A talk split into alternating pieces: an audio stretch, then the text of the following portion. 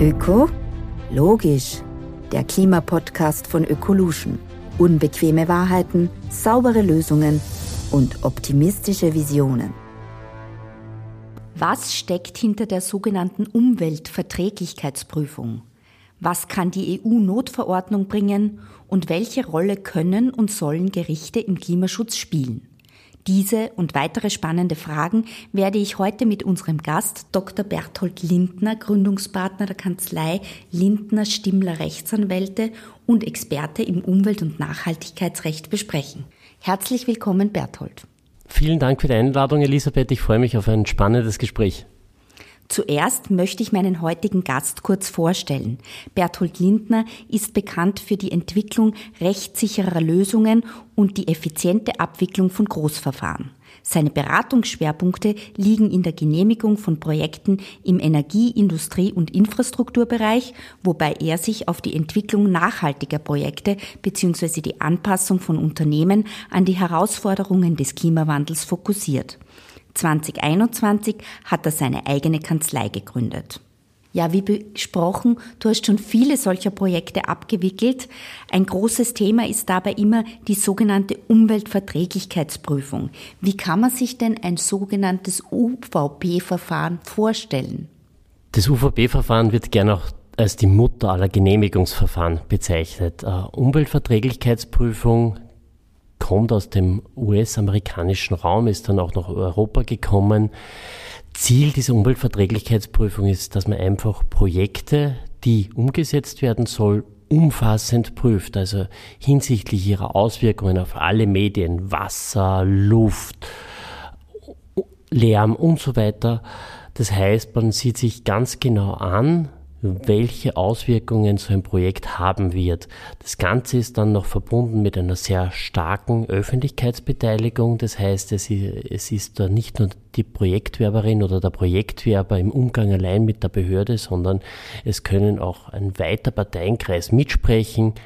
Bürgerinnen und Bürger werden, äh, haben Partizipationsmöglichkeiten, Umweltschutzorganisationen, sogenannte N G Os, Bürgerinitiativen, Umweltanwalt und noch viele mehr, weil der Gesetzgeber sich einfach gedacht hat, ich möchte hier einen breiten Raum schaffen, breite Mitspracherechte, dass am Ende des Tages etwas für alle Positives herauskommt und die Umweltauswirkungen auf das unbedingt notwendige Maß reduziert werden.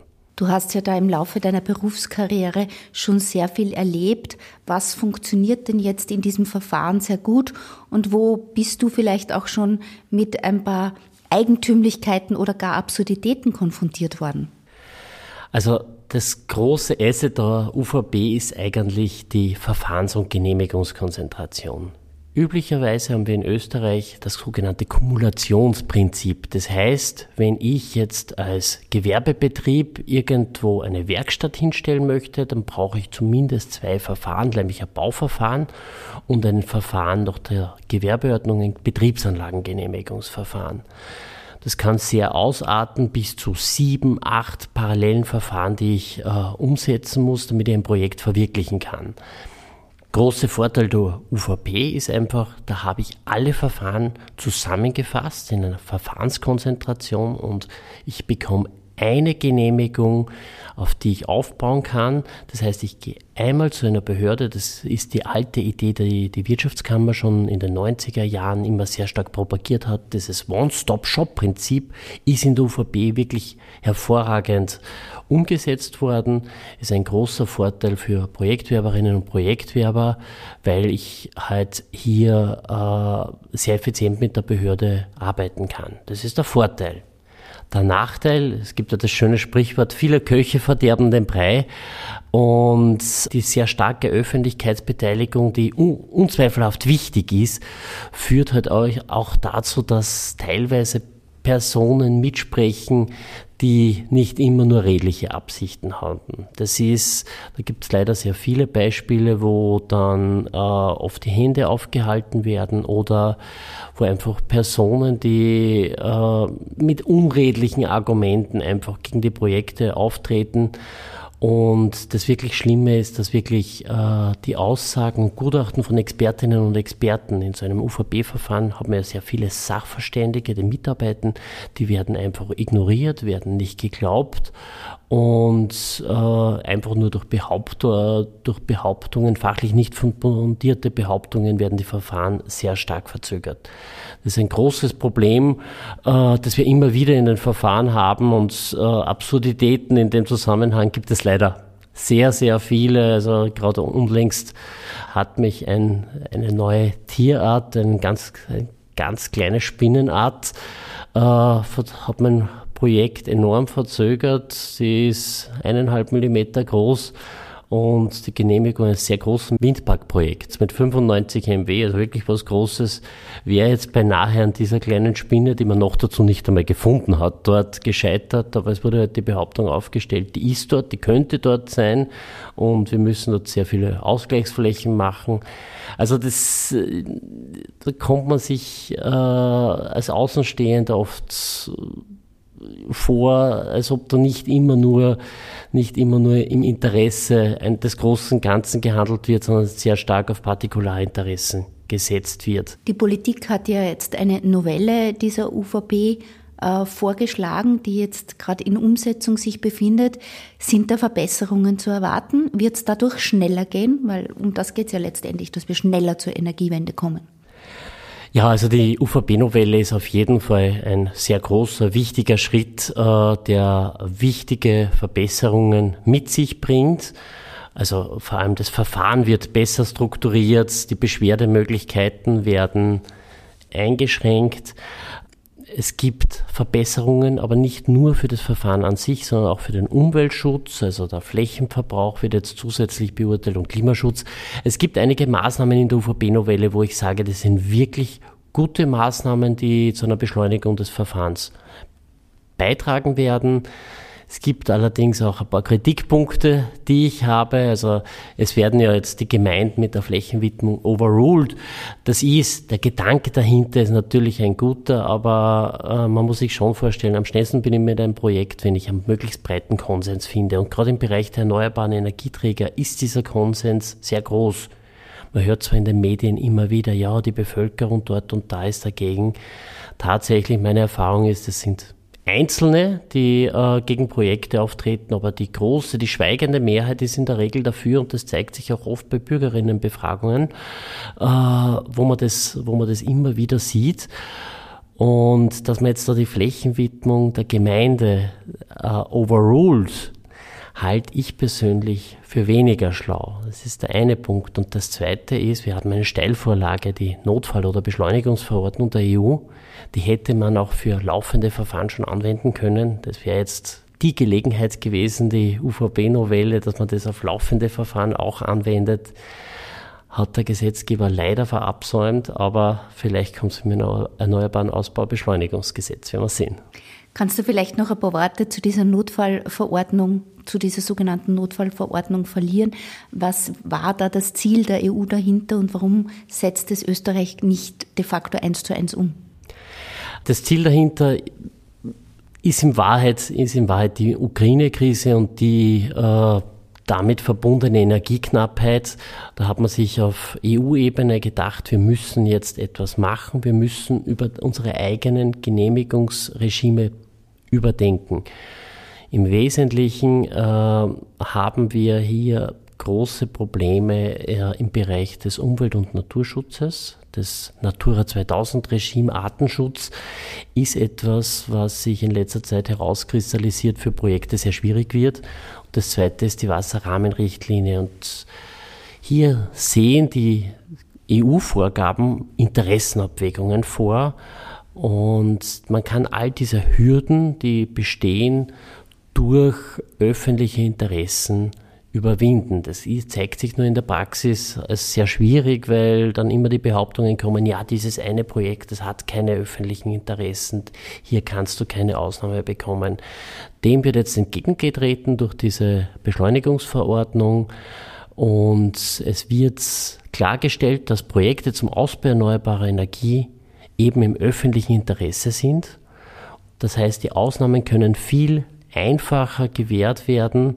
Das Problem ist nur beim Artenschutz, da war dann, dann hat man da auch Angst bekommen vor dem eigenen Mut und ist wieder zurückgerudert. Im Ergebnis ist das ist der Vorteil beim Artenschutz nicht sehr groß. Sehr groß ist allerdings äh, im Bereich des Wassers. Ausbau der Wasserkraft ist ein großes Thema, der jetzt dadurch deutlich beschleunigt wird. Und dann sind halt viele Maßnahmen, und da muss man, glaube ich, Österreich wirklich als Musterland auch äh, hervorheben. Viele Maßnahmen greifen in Österreich deswegen nicht, weil wir sie schon umgesetzt haben. Also es gibt Es gibt Ausnahmen äh, von der Genehmigungspflicht für Solarkraftwerke beispielsweise, die wir in Österreich in den meisten Bundesländern so schon umgesetzt haben. Das heißt, äh, wir sind eigentlich, wir können uns sehr glücklich schätzen, dass wir hier schon große Schritte in der Vergangenheit gegangen sind. Vor allem die Bundesländer haben hier schon einiges ermöglicht. Aber im Großen, im Großen wird es vor allem die Wasserkraft werden, die profitieren kann, und natürlich schön wäre es, wenn man es auf die U V P-Projekte auch umlegen könnte. Das wird ja dann noch spannend, wie sich das die kommenden Wochen entwickelt. Interessant ist auf jeden Fall jetzt dieses Spannungsfeld, das du angesprochen hast, zwischen Naturschutz und Umweltschutz und sozusagen den Interessen wie zum Beispiel Energieversorgungssicherheit. Wie werden denn überhaupt so Gesetze, wie entstehen denn so Gesetze in diesem Bereich oder definieren, was schützenswert ist? Ja, der Gesetzwerdungsprozess äh, ist ein zweifacher oder eigentlich in Österreich sogar ein dreifacher. Wir haben einerseits auf der Unionsebene äh, ein sehr starkes Lobbying, da darf man halt nicht vergessen, das ist nicht nur die Industrie, die in Brüssel lobbyiert, sondern das sind auch Umweltschutzorganisationen, die dort sehr stark vernetzt sind. Das zeigen auch, das zeigt auch die E U-Gesetzgebung und die sehr starke Öffentlichkeitsbeteiligung, die in allen Richtlinien äh, enthalten ist. Das ist der eine Punkt. Dann haben wir die Gesetzgebung in Österreich geteilt zwischen dem Bund und den Bundesländern, je nach Materien. Und die Interessen sind halt sehr, sehr vielfältige. Gerade in Zeiten wie diesen ist es, also sieht man halt, dass es wichtig wäre, Projekte jetzt schneller umzusetzen. Und Gesetze sind halt immer wieder ein Kompromiss unterschiedlichster Interessen. Also das sieht man jetzt auf Bundesebene, das sieht man überall auf Landesebene. Da kollidieren einzelne Interessen miteinander und äh, leider kommt nicht immer das hinaus, was äh, für eine Energiewende wirklich ein entscheidender, entscheidend wäre, nämlich schauen, dass die Verfahren effizient abgehandelt werden, wobei aber natürlich auch der Umweltschutz, der Nachhaltigkeitsgedanke nicht verloren werden darf. Da könnte man sehr viel bewegen. Die U V P-Novelle, wie gesagt, ist ein großer Schritt jetzt in diese Richtung, aber schauen wir mal, was die Praxis daraus macht. Ja, ich glaube, nach dem letzten Synthese der Sachstandsberichte des Weltklimarates müssen wir auch viel und vor allem schnell tun. Vielleicht noch einen Blick zurück in die Rechtsgeschichte. Die rechtliche Sicht auf die Begriffe Natur und Umwelt, wie hat sich denn das verändert in der Vergangenheit? Naja, ähm, das Bewahrende für die Natur, das äh, haben wir schon am Beginn des, also im neunzehnten und zwanzigsten Jahrhundert gehabt. Also wirklich die Naturschutzgesetze in Österreich sind ja erst so in den sechziger, siebziger Jahren wirklich so aufgekommen. Das ist, Naturschutz ist eine Landesmaterie, das heißt, es wird auch von Bundesland zu Bundesland unterschiedlich gehandhabt. Und die Naturschutz, der Naturschutz war bei der Umsetzung von Projekten immer so ein bisschen das Anhängsel in der Vergangenheit. Das ist, das ist halt mitgemacht worden und dann hat man irgendwann einen Tümpel errichtet und dann war es gut. Das, da hat sich aber das, die Sichtweise in den letzten Jahren und Jahrzehnten doch massiv verändert. Mittlerweile ist Naturschutz eine der wichtigsten Materien in den Genehmigungsverfahren, gerade für, gerade für größere Projekte. Projekte, also wenn man sich jetzt anschaut in Tirol, Kühtai-Speicher, äh, beziehungsweise in der Steiermark, Schwarze Sulm, äh, das sind, das sind Verfahren, wo es halt immer Naturschutz ganz stark im Vordergrund steht, und wir merken das auch bei Projekten der Energiewende, dass äh, wenn ich wo ein Windgra- Windrad äh, hinbauen möchte, dann muss ich natürlich schauen, dass die Bevölkerung, dass äh, die Nachbarinnen und Nachbarn bestmöglich geschützt werden. Das haben wir in Österreich einen sehr hohen Standard, und das ist in der Regel aber auch nicht das Problem, sondern das Problem ist vor allem der Artenschutz in diesem Zusammenhang. Wir machen für Windparks bis zu fünfjährige ornithologische Untersuchungen. Also wird angeschaut, welche Vögel leben dort, welche Vögel fliegen dort drüber, wie verhält es sich mit dem Vogelzug. Und dann müssen Flächen gesucht werden, die wirklich äh, auch aus Artenschutzsicht so geeignet sind, dass ähm, möglichst jegliche Beeinflussung von Tieren verhindert wird. Und wir sind jetzt mittlerweile auch so weit, dass wir bei den Windrädern sogar Insekten, wie gesagt, äh, von irgendwelchen Spinnen bis Käfern und so genau untersuchen. Das heißt, es wird auf einem sehr hohen Niveau betrieben, was die Verfahren natürlich nicht beschleunigt, aber wodurch halt auch sichergestellt ist, dass die Umwelt bestmöglich geschützt ist. Interessant ist ja, dass das Thema über Gesetze und Gerichte sehr viele Entscheidungen abzunehmen, irgendwie äh, der Gesellschaft stärker und stärker in den Vordergrund rückt. Ein aktuelles Beispiel ist ja, glaube ich, auch, dass man mit dieser sogenannten Klimaklage Kinder versuchen, hier für mehr Klimaschutz einzutreten. Ist das aus deiner Sicht, als jemand, der tagtäglich mit Gerichten zu tun hat, ein sinnvoller Weg? Ja, die Klimaklagen sind international sehr populär. Also das, äh, mit dem Shell-Urteil, was da in den Niederlanden gefällt wurde und vielen Beispielen, da wird versucht, äh, Politik oder vermeintlich unzureichende Klimapolitik über Gerichte zu forcieren. Mir als Jurist tut das ein bisschen weh, weil äh, ich Ich bin ein großer Freund der Gewaltenteilung zwischen Gesetzgebung und äh, Gerichtsbarkeit. Ich verstehe natürlich das Anliegen dahinter und die Verzweiflung, die man immer wieder auch bei der Fridays for Future Bewegung sieht. Die Frage ist nur, komme ich damit zum Ziel? Äh, medial ja. Ich glaube, ich glaube, dass man medial damit sehr viel erreicht. Der Gerichtsbarkeit ist in Österreich zumindest der falsche Weg dafür, weil äh, unser Verfassungsgerichtshof äh, hat da sehr, sehr hohe Hürden eingezogen und vor allem der Verfassungsgerichtshof ist nicht zuständig dafür, dass er Gesetze erlässt, sondern zuständig dafür ist das Parlament. Aber ich verstehe es schon, wenn man jetzt wieder eine Demonstration am Ring macht.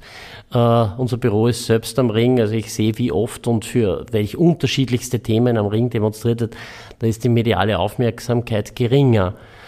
Wenn ich mir aber dann, uh, wenn ich da dann so einen Weg gehe und zum Gericht gehe und eine Klimaklage Thema, ja, einreiche, uh, dann ist das, zieht das natürlich mediale Aufmerksamkeit an sich, aber Erfolg wird man damit in Österreich höchstwahrscheinlich nicht haben.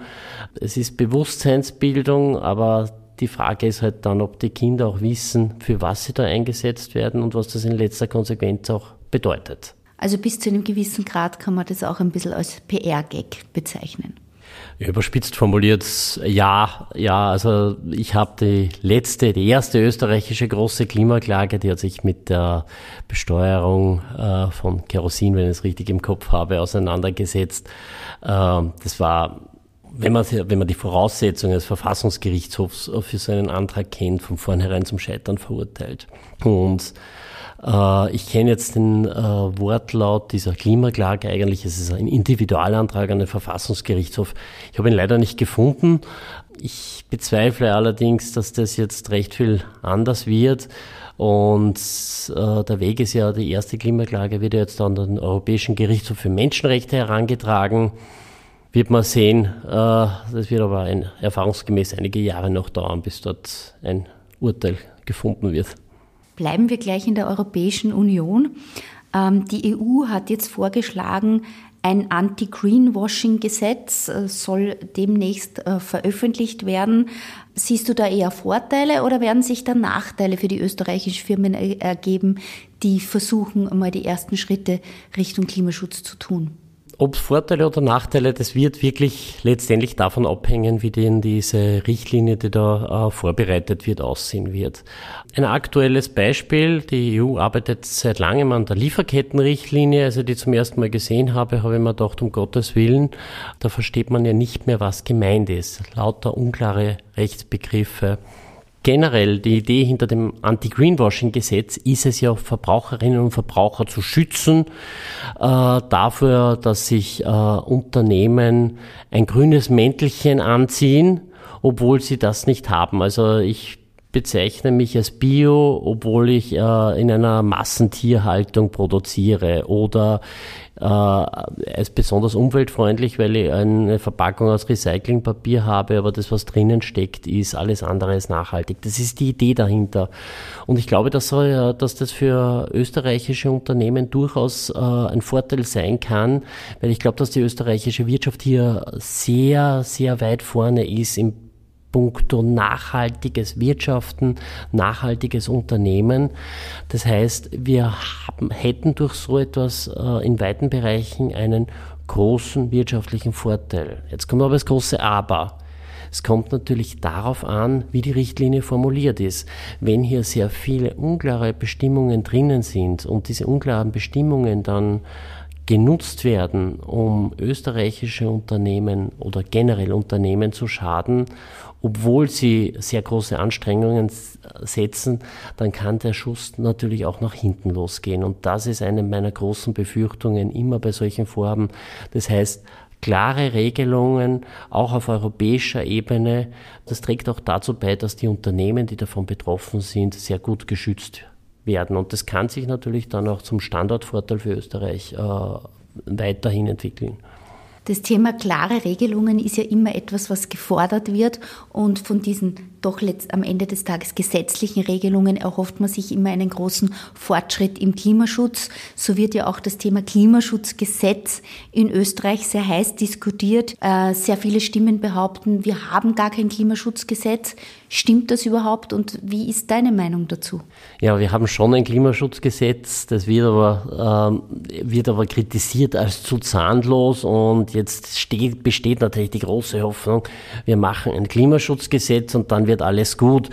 Ich befürchte, dem wird nicht so. Wir, man muss zuerst einmal bedenken, wir haben in Österreich wirklich eine, eine sehr strenge, international betrachtet, eine sehr strenge Umweltschutzgesetzgebung. Und was man auch sagen muss, ist, wir haben in unserer Energieproduktion an und für sich, durch das, dass wir einen sehr hohen Anteil an erneuerbaren Energieträgern immer schon haben, Stichwort Wasserkraft, die österreichische Wasserkraft äh, trägt einen bedeutenden Teil zur, Teil zur Energieerzeugung in Österreich bei. Äh, da sind wir gut aufgestellt. Jetzt sind natürlich die Reduktionsziele, die ja uns aus Österreich auch treffen, natürlich, äh, natürlich einzuhalten und umzusetzen. Nur äh, wenn ich jetzt ein Gesetz mache, dann muss dieses Gesetz auch umgesetzt werden. Und die Frage ist, äh, wollen das oder werden das die Österreicherinnen und Österreicher auch so machen? Die ganze Last hier nur auf Unternehmen äh, zu legen, erscheint mir nicht richtig, weil am Ende des Tages trifft es auch die Verbraucherinnen und Verbraucher. Wir haben das jetzt letztes Jahr gehört, im Winter wird es kalt mit neunzehn Grad. Jetzt haben wir uns mit Ach und Krach noch über diesen Winter gerettet. Mal schauen, wie der nächste Winter wird. Ich fürchte nur, so ein Klimaschutzgesetz wird dazu beitragen, dass wir viele Unternehmen, wenn es dann wirklich heißt, ihr müsst jetzt die Produktion einstellen, und darauf läuft es am Ende des Tages hinaus, das muss man in aller Offenheit sagen, sich dann überlegen werden, werden hier die Investitionen in Österreich getroffen oder irgendwo im Ausland, wo das halt nicht so streng gehandhabt wird. Und dann haben wir zwar unsere Emissionen hier in Österreich gesetzt, aber weltweit eben nicht. Und ich glaube, dass hier ein Alleingang Österreichs mit einem Klimaschutz genau gar nichts bewirken wird. Ich glaube, Österreich ist gut beraten, auf internationaler Ebene gemeinsam mit den europäischen Partnerinnen und Partnern ähm, Maßnahmen zu setzen. Wir müssen unser eigenes Schärflein beitragen. Auch das ist mir wichtig zu betonen. Ich glaube aber, dass wir hier auf einem sehr guten Weg sind. Allein der Ausbau der erneuerbaren Energieträger in Österreich schreitet in großen Zügen voran, muss es auch, weil die Projekte, die wir jetzt beginnen, sind diejenigen, die zwanzig dreißig ans Netz gehen. Also die Projekte, die wir jetzt noch nicht gestartet haben, sind zwanzig dreißig, wo wir dann eine klimaneutrale Energieversorgung haben, noch nicht da. Und da muss ich sagen, ich bin schon gespannt, ob wir diese hehren Ziele überhaupt einhalten werden. Aber ein Klimaschutzgesetz wird dazu nicht beitragen. In jedem Fall heißt es, dass wir ganz ordentlich und kräftig Gas geben müssen, damit wir nicht mehr viel Gas in Zukunft brauchen, wenn ich das richtig verstehe. Erneuerbares Gas, wenn ich das genau einwerfen darf. Biogas, erneuerbares Gas und äh, vielleicht auch synthetische Treibstoffe. Ähm, glaubst du persönlich, ähm, dass man mit diesen doch sehr oft propagierten Verboten, das Verbrennerverbot ist ja in großer Diskussion, da einen Schritt weiterkommt? Ich glaube nicht, ich glaube nicht, dass sich die Wirtschaft über Verbote äh, definieren wird. Also Verbote können natürlich dazu führen, dass wir in Österreich und Europa äh, Änderungen herbeiführen können. Ob das weltweit etwas bringen wird, ist einmal die erste, ist die erste Frage, die man sich stellen wird. Und so wie ich das jetzt sehe, werden sie, glaube ich, im Jahr zweitausendvierunddreißig sehr viele Leute einen Verbrenner kaufen, damit sie noch möglichst lang mit Verbrenner fahren dürfen, falls sich die Technologie der Elektroautos bis dorthin nicht massiv weiterentwickelt hat. Ich halte es für sinnvoll, Maßnahmen zu setzen, um die Entwicklung der Elektromobilität zu fördern. Ich glaube, dass es da sehr viele, sehr gute Entwicklungen gegeben hat, dass man gänzlich auf den Verbrenner verzichten kann. Ich höre da solche und solche Stimmen. Ich glaube, dass es, ich glaube, dass es einfach Bereiche gibt, wo, wo man den Verbrenner auch in künftig äh, betreiben wird müssen. Das wird auch, das wird auch von vielen Verfechtern der E-Mobilität eingestanden.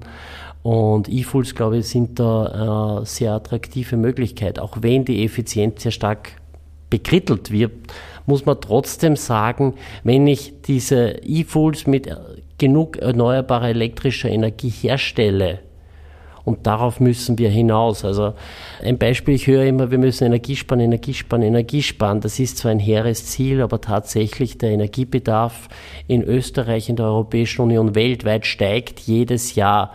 Und es ist schön, wenn ich Sparen fordere, aber es nicht umsetzen kann. Das, was ich machen muss, ich muss die erneuerbaren Energieträger massiv ausbauen. Und wenn ich genug Energie habe, dann kann ich auch schauen, dass ich genug Energie habe für E-Fuels, damit ich dort, wo ich es wirklich brauche, auf die E-Fuels zurückgreifen kann. Und ich glaube halt, dass ein Verbrennerverbot an sich nicht der richtige Weg ist. Aber das ist meine persönliche Meinung. Wir werden schauen, was die Europäische Union dazu entscheiden wird. Klar ist auf jeden Fall schon, glaube ich, dein Appell. Wir brauchen ganz, ganz dringend viel und neue erneuerbare Energie. Wenn du dir jetzt was wünschen könntest von der Politik, was wäre der wichtigste Schritt, um das voranzutreiben?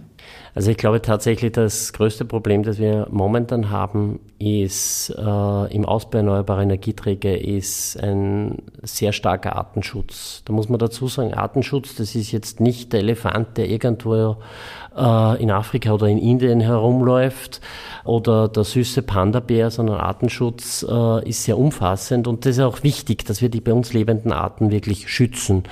Nur die Artenschutzbestimmungen sind vom Europäischen Gerichtshof so ausgelegt worden, dass die absichtliche Tötung, eine absichtliche Störung bereits dann eintritt, wenn ich bewu- mir bewusst bin, da lebt so ein Tier und das könnte vielleicht sterben. Also das heißt ja immer der Vogelschlag durch Windräder, das wird als das große Thema angesehen. Tatsächlich ist der größte Feind des Vogels äh, sind die Katzen. Der zweitgrößte Feind des Vogels sind, ist der Verkehr, und zwar der öffentliche und der nicht, äh, unterprivate Verkehr. Wenn man hier beim Artenschutz die Zügel etwas lockerer lassen würde, die Notfallverordnung hätte es probiert, das hat sich aber nicht getraut. Ich glaube, dass, ich glaube, dass man hier auf europäischer Ebene wirklich äh, einen großen Schritt setzen könnte, um den Ausbau von erneuerbaren Energien äh, deutlich zu beschleunigen. Ich sehe deinen Appell als äh, mehr Augenmaß im Artenschutz. Wie schaut denn jetzt dein persönlicher Beitrag zum Klima- und Umweltschutz aus? Äh, abgesehen von meiner beruflichen Tätigkeit, wo ich äh, schaue, dass ich mit meiner Kanzlei, äh, die sich wirklich auf Nachhaltigkeitsrecht äh, spezialisiert hat, ist im Privaten, ich bin ein leidenschaftlicher zu Fußgänger, ich bin kein Radfahrer, ich bin wirklich ein Fußgänger, ich gehe zu Fuß in die Arbeit, ich gehe zu Fuß nach Hause, ich versuche so viel wie möglich zu Fuß gehen. Ich glaube, dass das ganz wichtig ist.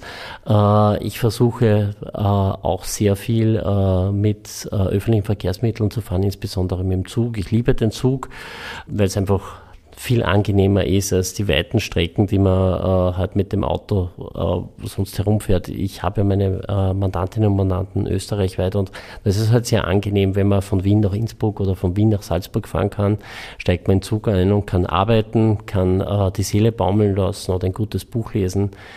Und ich kann das nur jedem empfehlen, auch für seine eigene Gesundheit. Viel zu Fuß gehen trägt auf jeden Fall zur Gesundheit bei und viel öffentlicher Verkehr dort, wo es geht. Überall geht es nicht. Ich komme selber vom Land. Äh, oh, da ist der öffentliche leider noch nicht so ausgebaut, dass das gut funktioniert.